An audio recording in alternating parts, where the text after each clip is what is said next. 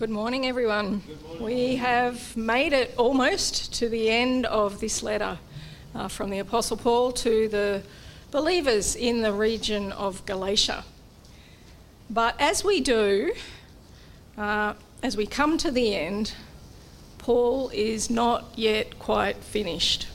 And so at this point, it's like he grabs the quill from the amanuensis. Amanuensis was the person to whom letters in ancient times were usually dictated and they would write them down.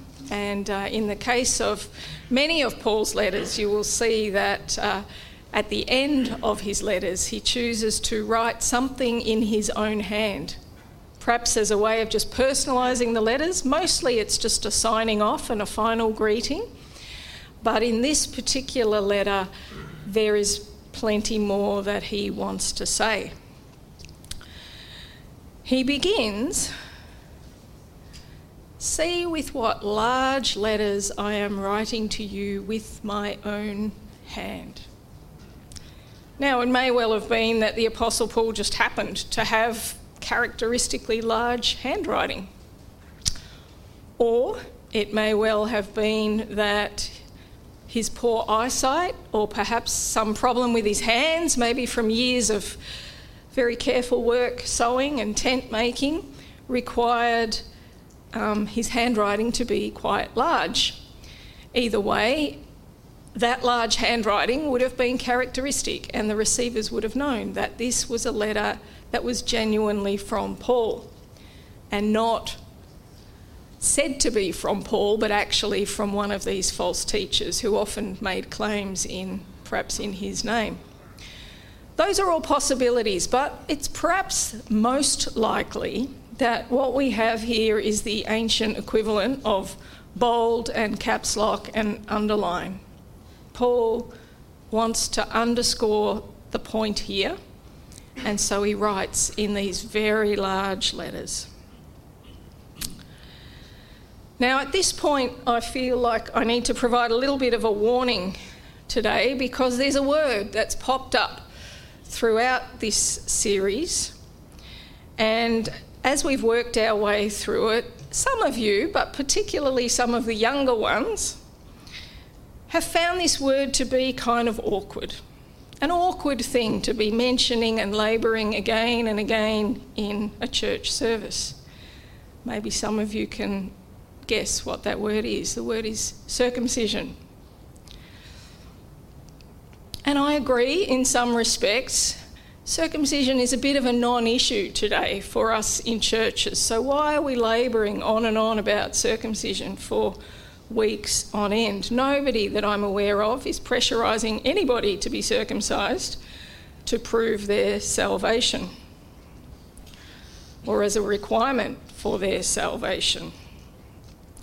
But as we finish up today, I want to underscore that it is not circumcision per se that the apostle had a problem with. Remember that he himself had one of his co workers, Timothy, circumcised.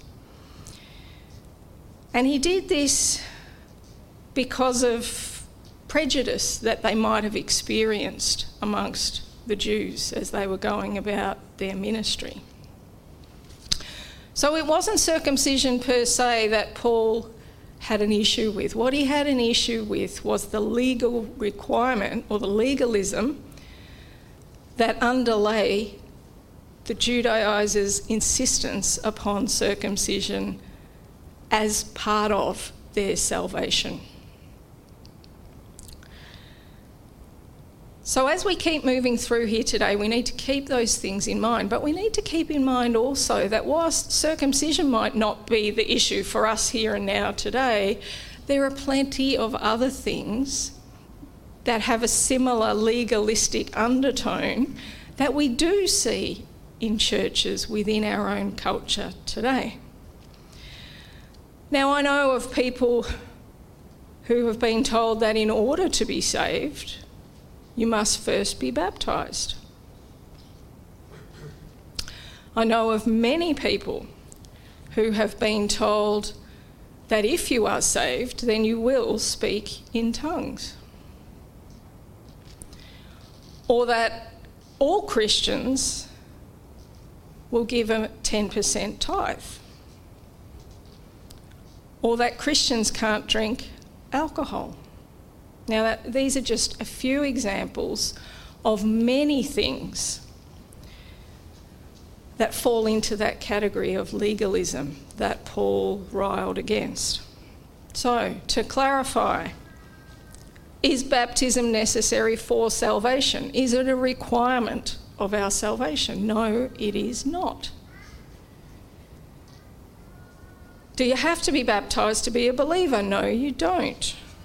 But is it important? Yes, it is. Do I think all believers should be baptised? Yes, I do.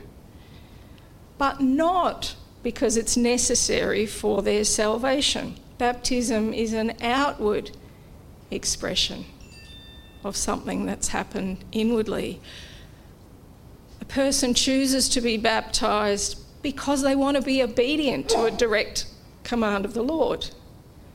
We're told to repent and be baptised. People choose to be baptised as an expression of their gratitude to God or as a means of identifying with Jesus in his death and his resurrection. In being baptised, we see a symbol of our rising to new life in Christ. And some people choose to be baptised as a sign of their intent to grow on in their relationship with God. None of these things have anything to do with a requirement as part of their salvation. That is a work that is completed at the cross. Their baptism is an outworking of that salvation. What about speaking in tongues? I know many people who have been told that all believers will speak in tongues. Is that necessary to prove your salvation? No, it is not. The ability to speak in tongues is a gift, but it is one of many gifts that is given to believers within the church. Believers are given all sorts of gifts teaching, prophecy, wisdom, faith, mercy, helps, administration. And all of these are to be used by all of the individuals in the church to build up the body of Christ. They are not prerequisites for your salvation, they are part of the outworking of the Holy Spirit in the life of a believer.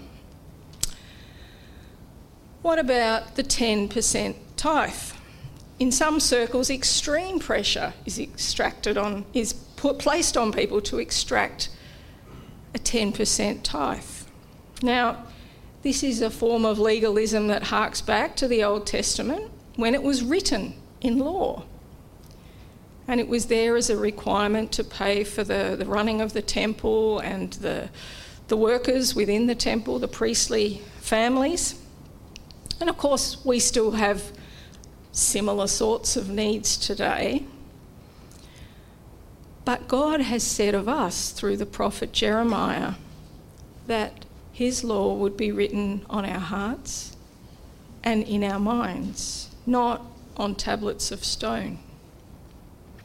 So when we give, a bit like when we're baptized, it is the outworking of this salvation in us. It's the outworking of something that has already happened to us. We give not because we have to, we give because we want to. We give from grateful hearts. And we give because our priorities have changed. We have become a kingdom people, and so we want to contribute to kingdom work. You know, no one has to tell a parent to be generous towards their own children. When you become a parent, your priorities change, and that changes how you use your money.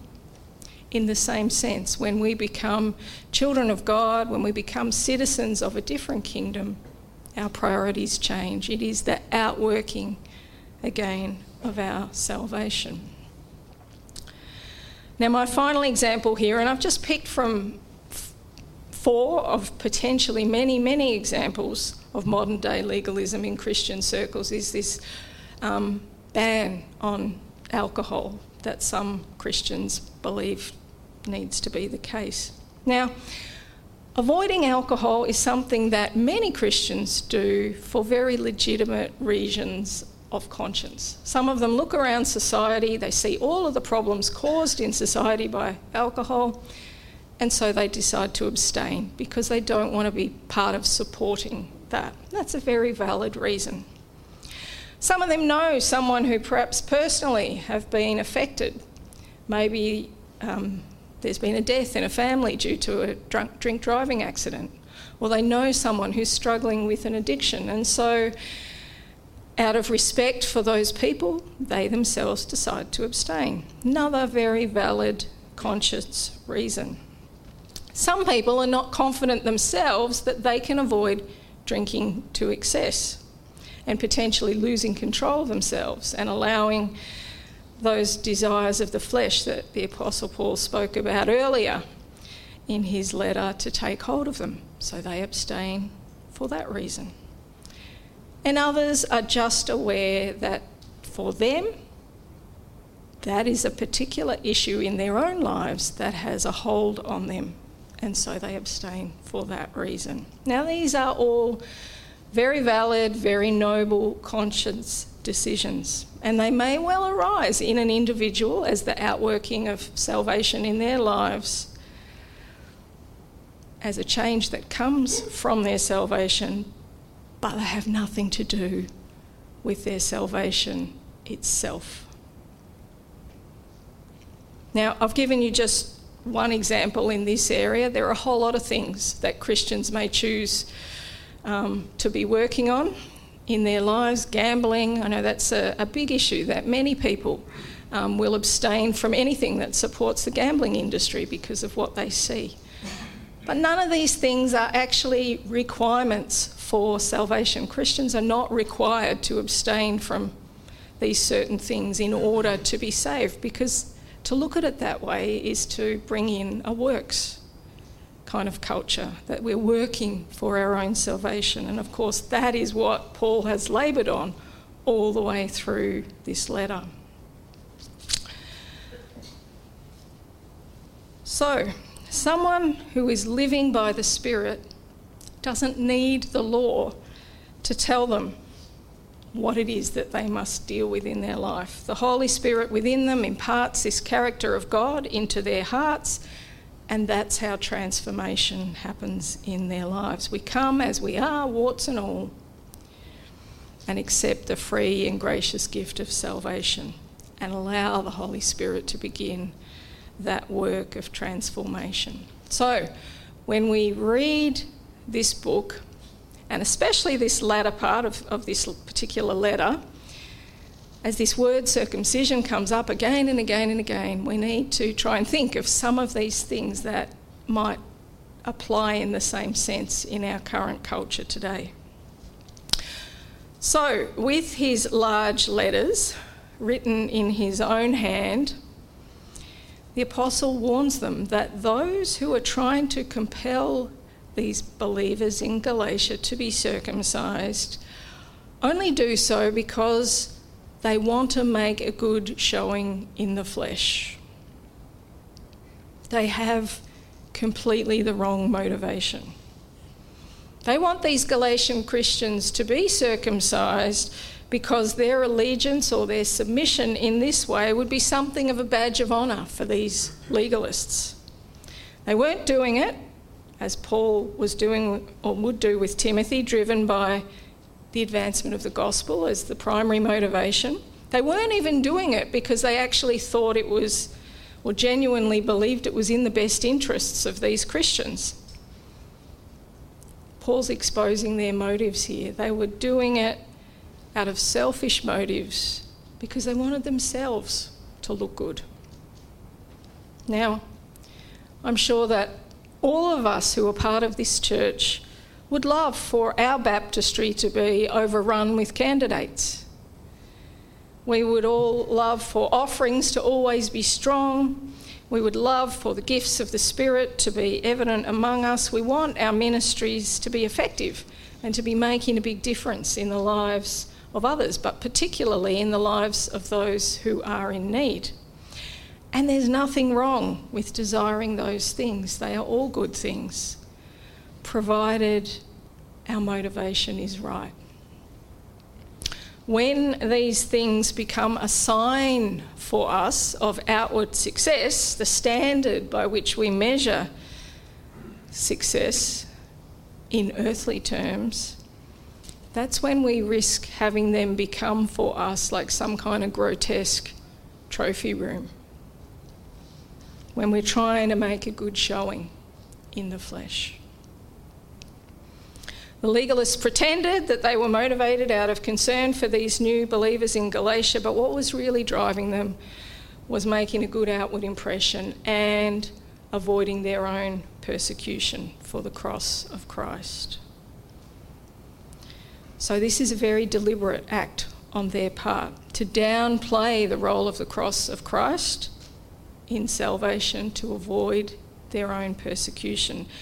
And in doing that, they were actually standing in support of false doctrine.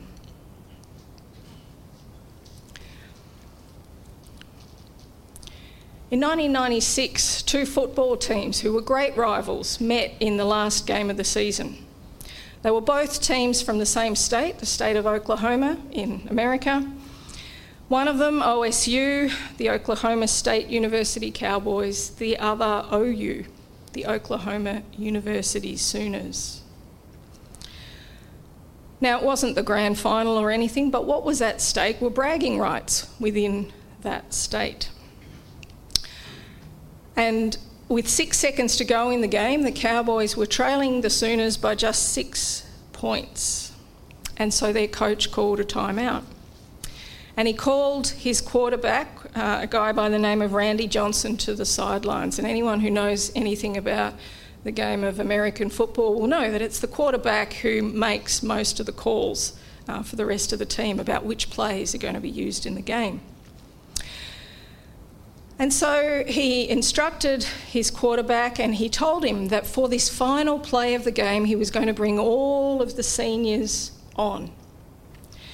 Because all of these seniors would be, it would be their last game of the season.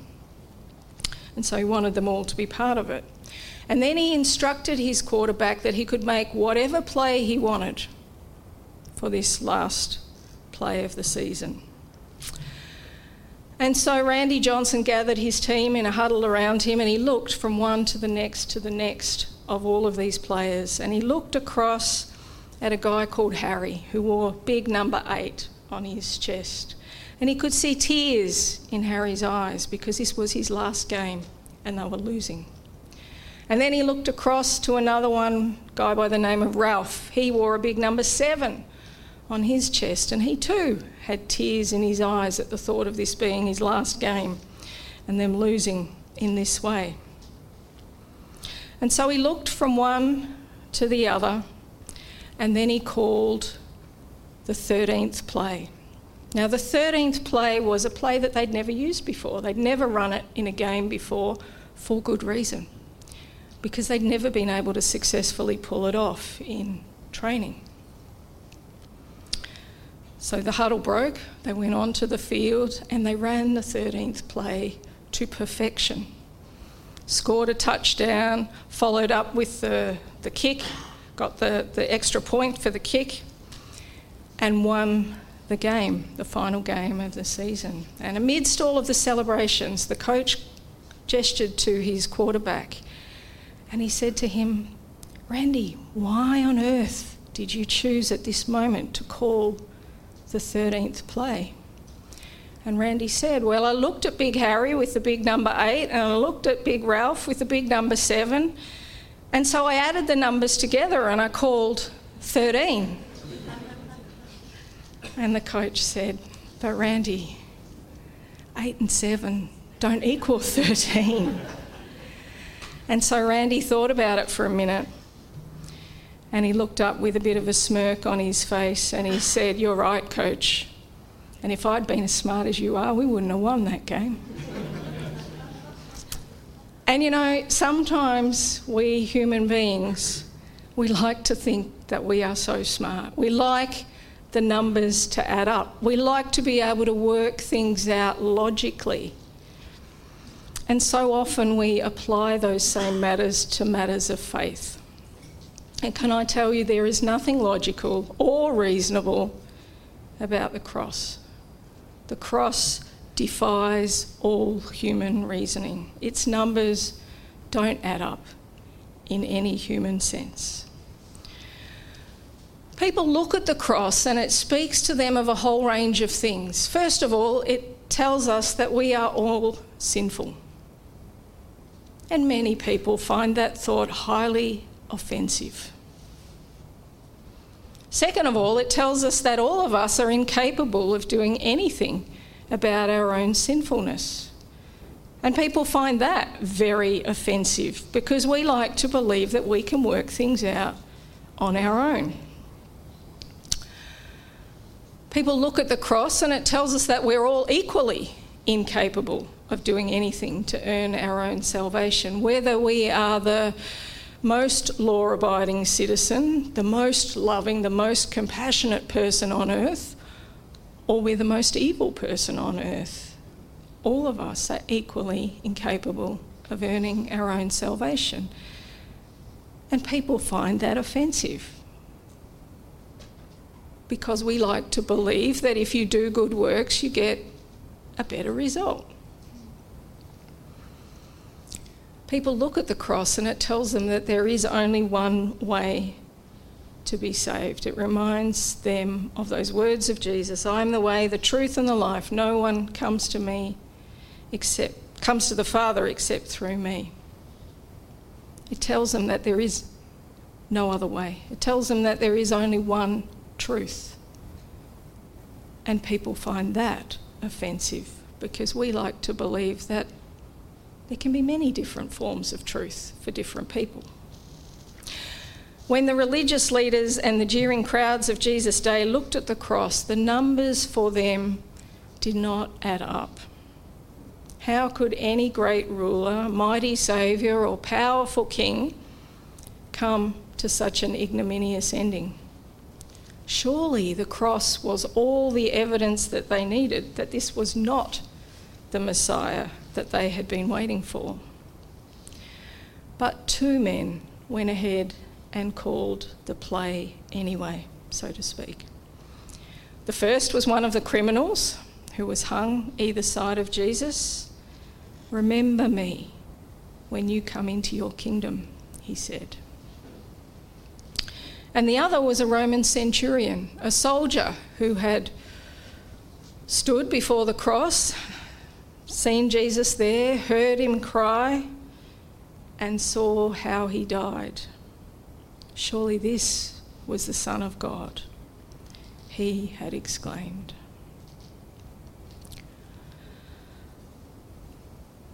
The Apostle Paul goes on Far be it from me to boast except in the cross of our Lord Jesus Christ, says the Apostle Paul.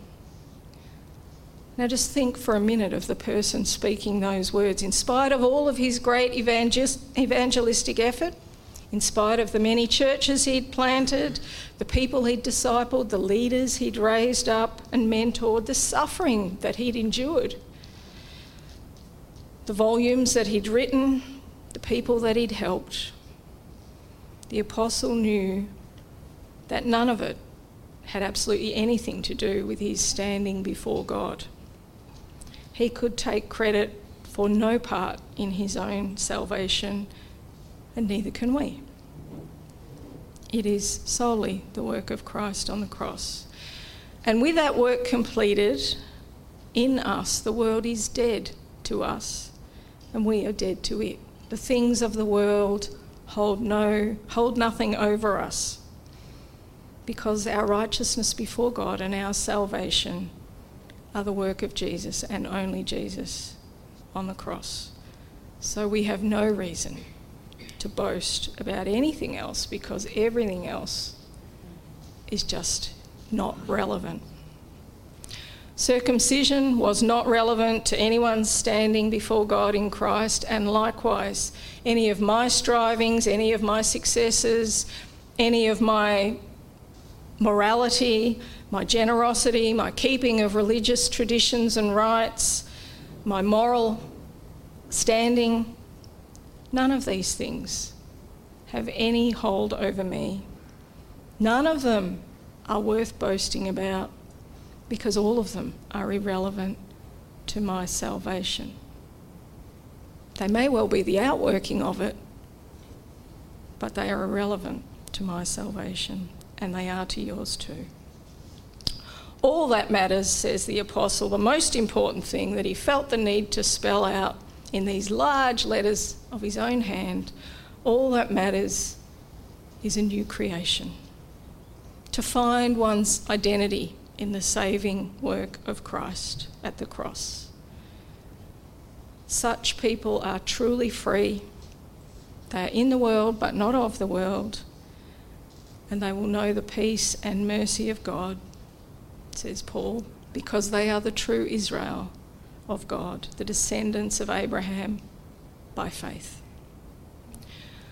Finally, says Paul, now remember, Paul actually bore on his own body the mark that these Judaizers were trying to enforce all of the believers to have. Finally, he says, Let no one cause me trouble, for I bear on my body the marks of the Lord Jesus.